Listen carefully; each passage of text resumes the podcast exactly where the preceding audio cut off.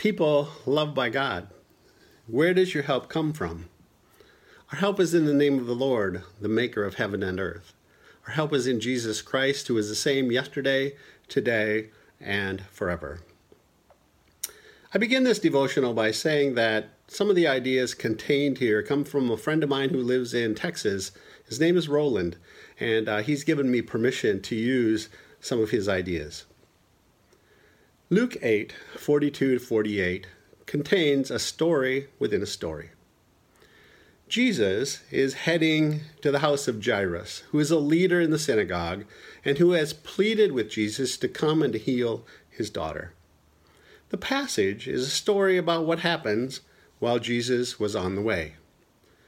The story is about a woman who was miraculously healed simply by touching the edge of Jesus' cloak.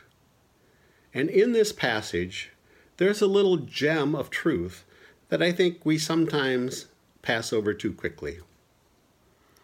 The passage begins by saying, While on the way, there was a crowd surrounding Jesus, and that crowd almost crushed him. So, at minimum, we can assume that there were people who were close to Jesus who were crushing in on him, who touched him physically, who had contact with him.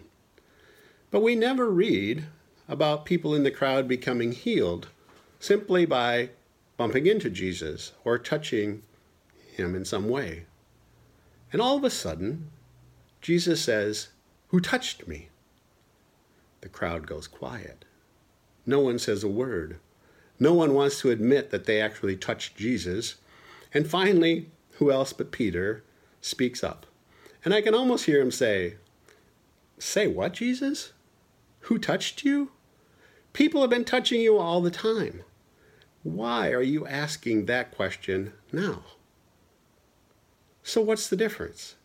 What's the difference between this woman who not even physically touched Jesus but only touched the edge of his clothes and other people who were literally crushing in on Jesus? And I believe it's one word faith because Jesus says, Your faith has healed you. Consider this. Maybe some people were there just to see Jesus because of his popularity and wanted to just see him for themselves. Maybe they heard so much about him that they wanted to tell their friends, Hey, I went to see Jesus and I even touched him. Maybe they were out there because they just wanted to witness a miracle or see if Jesus would do something special. But this woman was different. She didn't concern herself with any of those things. She simply believed that Jesus was the Christ, that he had the authority and power to heal her because he was and he is God. And she put her faith in Jesus to save her. She put her faith into action by doing something, by touching his garment, and she was healed. I pray. I pray that I have that kind of faith. I pray that I am not simply waving the Jesus banner, but not putting my faith into action. I pray that I am not merely part of the crowd that follows Jesus, but that I am also his hands and his feet in this world.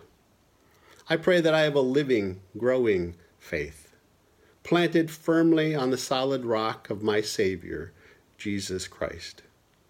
And I pray that for you as well. I believe with that kind of faith, we will not only be healed, but we will be able to move any mountain that is in our life in His name. May God bless you. And may the peace of Christ go with you wherever you may be. May He guide you through the wilderness. May He protect you through the storm. May He fill you with thanksgiving at the wonders He has done. And may He bring us home rejoicing, face to face again once more.